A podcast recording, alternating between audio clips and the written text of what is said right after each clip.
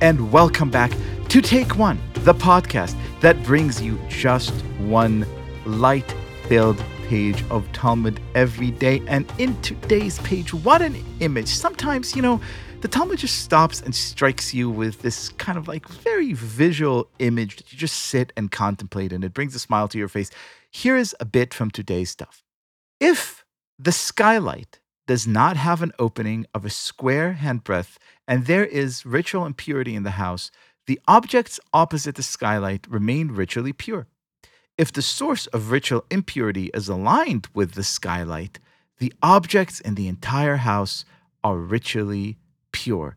What a beautiful image. You imagine something that is impure, but it is placed directly underneath this great big architectural wonder that is the skylight and the sunlight literally the best disinfectant, as the old journalistic adage goes, purifies the whole house. And here, to help us purify ourselves and better understand this beautiful passage, is our one true, incredible, wise teacher, our friend, Rabbi David Bashevkin. How are you doing? Liel, what an absolute joy to be here today talking about the light that kind of trickles in. And I think that this passage even though it's negotiating about purity and impurity, is really kind of that formative image, like your very introduction, about what the experience of sitting inside of a sukkah is.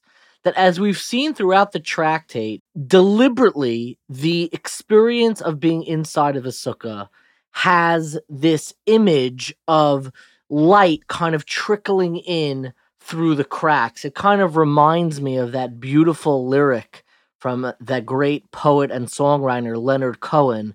There's a crack in everything. That's how the light gets in. And when I think of that line, I think of sitting inside of my sukkah on some evening, some daytime, and you see this mixture of either shadows and light mixing together and sitting underneath it.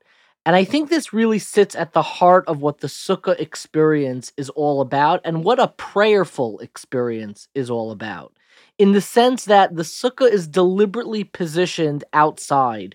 You're not allowed to have a fixed ceiling where no light is able to get in.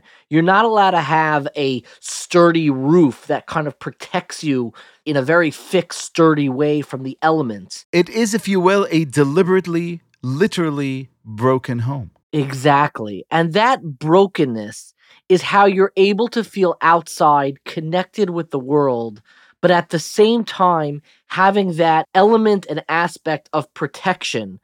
Almost in the words of Psalms that says, and I'll translate, Bitzel kinafecha yechesoyun, that mankind shelters in the shadow of your wings that being underneath the shade, particularly when you're outside, has this kind of feeling where you're both outside, exposed to nature, to the air, but the sukkah is like the wings of a dove protecting you, letting the light trickle in, but still exposed to the rest of the world. And that is the beauty of the sukkah, that mixture between protection and exposure, that broken home that we all sit in.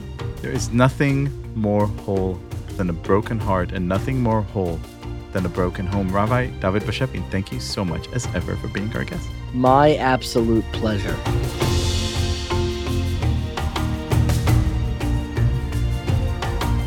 This has been Take One, a production of Tablet Studios.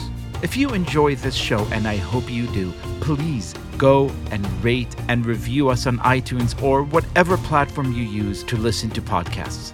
Each week, we'll be releasing new episodes Monday through Friday, covering the entire weekly portion of Daf Yomi. I'm your host, Liel Leibovitz, and our producers are Josh Cross, Sara Fredman Aeder, and Robert Scaramuccia.